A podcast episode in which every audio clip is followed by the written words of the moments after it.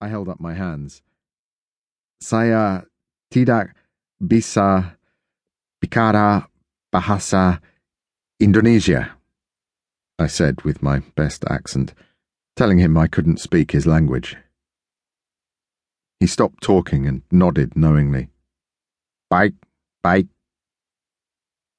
After that, we just looked at each other, smiling and nodding, sharing the common experience of being strapped beneath tight sheets with bandages wrapped around a part of our body. Then he had a thought.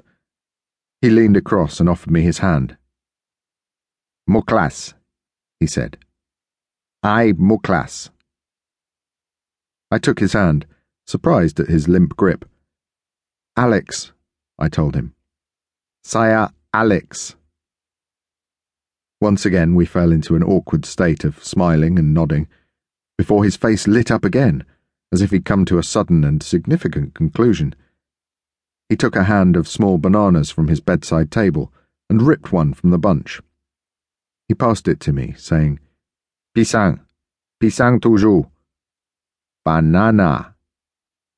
I took it from him. Terima kasih. Thank you, words I'd committed to heart, and opened it immediately, my stomach grabbing for the food. It occurred to me at that precise moment, though, that I didn't know where I was, nor how long I'd been there.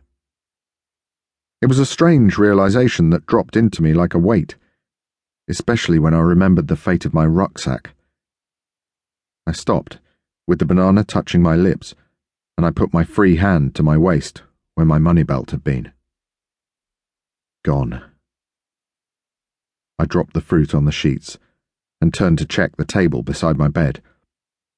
I leaned down to open the small door, feeling the blood racing to my head where it pumped and pounded, beating in my ears.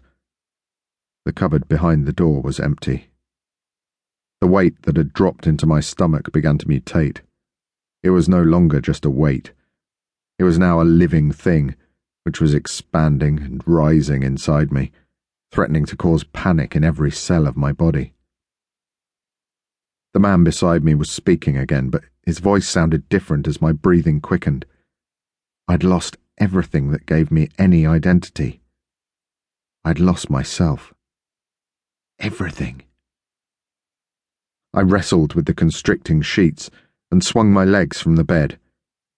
My ankles skinny and pale, dangling from the mattress as I lowered my feet onto the floor.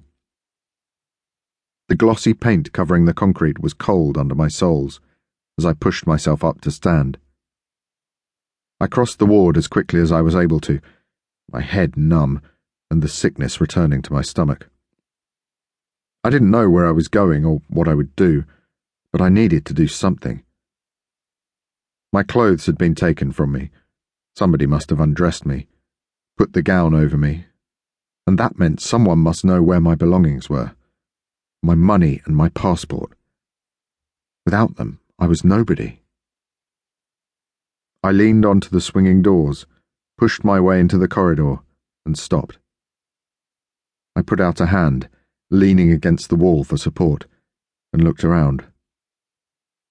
One side of the long hallway was lined with beds and trolleys, many of them old and broken, all of them full. Men and women, some with limbs missing, blood draining from their bodies as ill equipped doctors and nurses struggled to help them. The other wall of the corridor provided a place to lean on for yet more patients.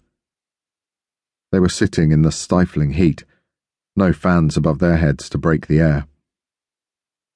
I stayed where I was, taking it all in the sounds and the smells and the sights overloading my mind. I put my free hand over my eyes, my head swimming wondering where I was and what I was going to do. When I took it away again, a middle aged man in a long white coat was standing before me. He put his hand on my shoulder and spoke, but his words meant nothing. I shook my head. I don't understand. He tried to look sympathetic, nodding, still talking, but the look in his eyes was unfamiliar. His expressions were not like those I was used to. I tried to move away from